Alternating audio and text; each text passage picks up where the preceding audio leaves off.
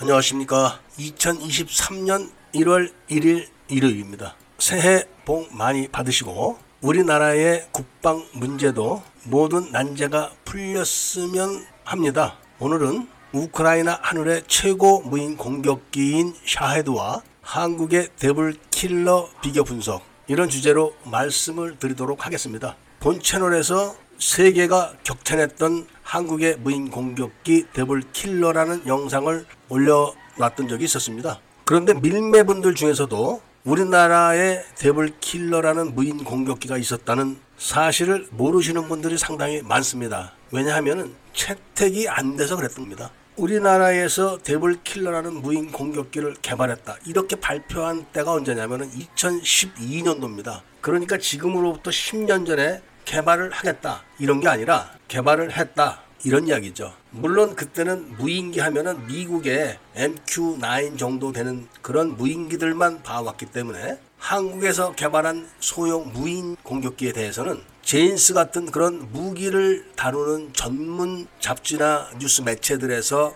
격찬을 했던 겁니다. 지금 세계 최첨단이라고 알려지고 있는 미군이 사용하는 스위치 블레이드 소형 무인기도 바로 그 기술의 원조가 데블 킬러입니다. 데블 킬러가 스위치 블레이드보다는 큽니다. 지금 이스라엘이 튜브 발사식 무인 공격기를 개발했다. 그래서 카이가 그것을 사다가 소형 무장 헬기에다가 장착을 하거나 아니면은 마린온 무장 공격기에다가 장착을 한다. 이런 이야기가 나오고 있지만 그 기술도 결국은 원조가 우리나라였습니다. 데블 킬러. 이 데블 킬러는 작은데 어디에 특화됐냐면은 바로 백령도에 있는 해병 부대가 북한의 해안포를 공격하기 딱 좋게 만들어졌던 겁니다. 샤헤드의 전장이 3.5m인데 데블 킬러는 1.5m입니다. 이러니 이게 레이더의 탐지가 되겠습니까? 그리고 추진 방식이 샤헤드는 엔진이지만 데블 킬러는 리튬 전지로 운영되는 모터로 추진돼서 소음이 나지가 않습니다. 그리고 최고 속도가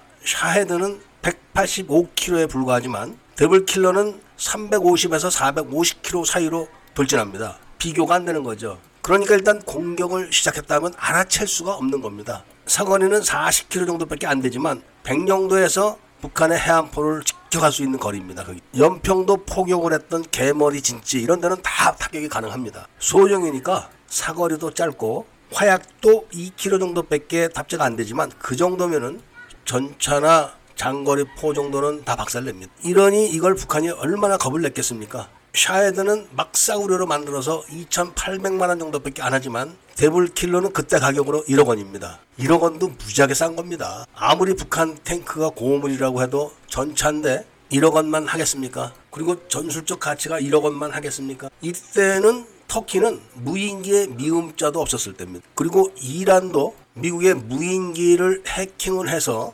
뺏어다가 연구를 할 때입니다. 그러니까 무인기 하면 전부 대형만 생각할 때 한국은 보병이 휴대가 가능한 그리고 소형 차량의 탑재가 가능한 무인기를 개발을 한 겁니다. 지금 우크라이나 상공에서 우크라이나를 괴롭히고 있는 이란의 샤헤드 무인 공격기는 2021년도에 만든 겁니다. 이런 거를 확인해 본다면은 대한민국의 무인 공격기 기술이 얼마나 앞섰는지를 이해를 하실 겁니다. 물론 그때 수직 이 착륙기까지 완성이 됐었습니다. 만약에 국방부가 그 당시에 두 무인기를 채택했다면 지금쯤은 대한민국이 전 세계 무인기 시장을 다 석권을 했을 겁니다. 그리고 그 전술 교리만 잘 개발해 놨으면은 무인기를 사가면서 그 교리를 배우기 위해서 우리나라 군대 교장에 외국 군인들로부터 교육 신청이 쇄도했을 겁니다. 그리고 크기를 좀 키우고 하이브리드 방식으로 엔진을 개발해 놨다면 대함 공격용도 가능합니다.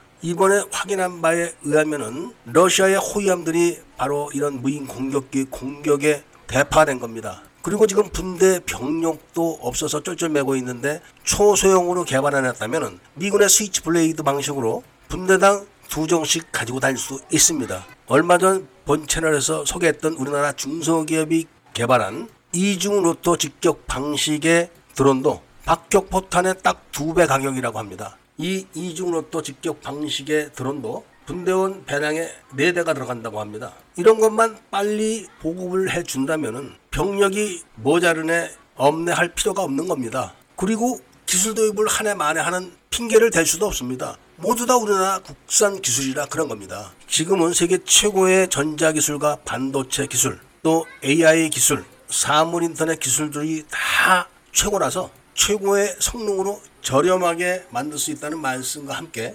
아직까지도 한국이 무인기 분야에서 기술 수준은 세계 상위권에 있다는 말씀을 드리면서 오늘 이야기를 마치고자 합니다. 애국 시민분들과 밀매분들께서는 구독을 꼭 해주시고 좋아요와 알림 설정을 부탁드리면서 이야기를 들어주신 데 대해서 감사드립니다.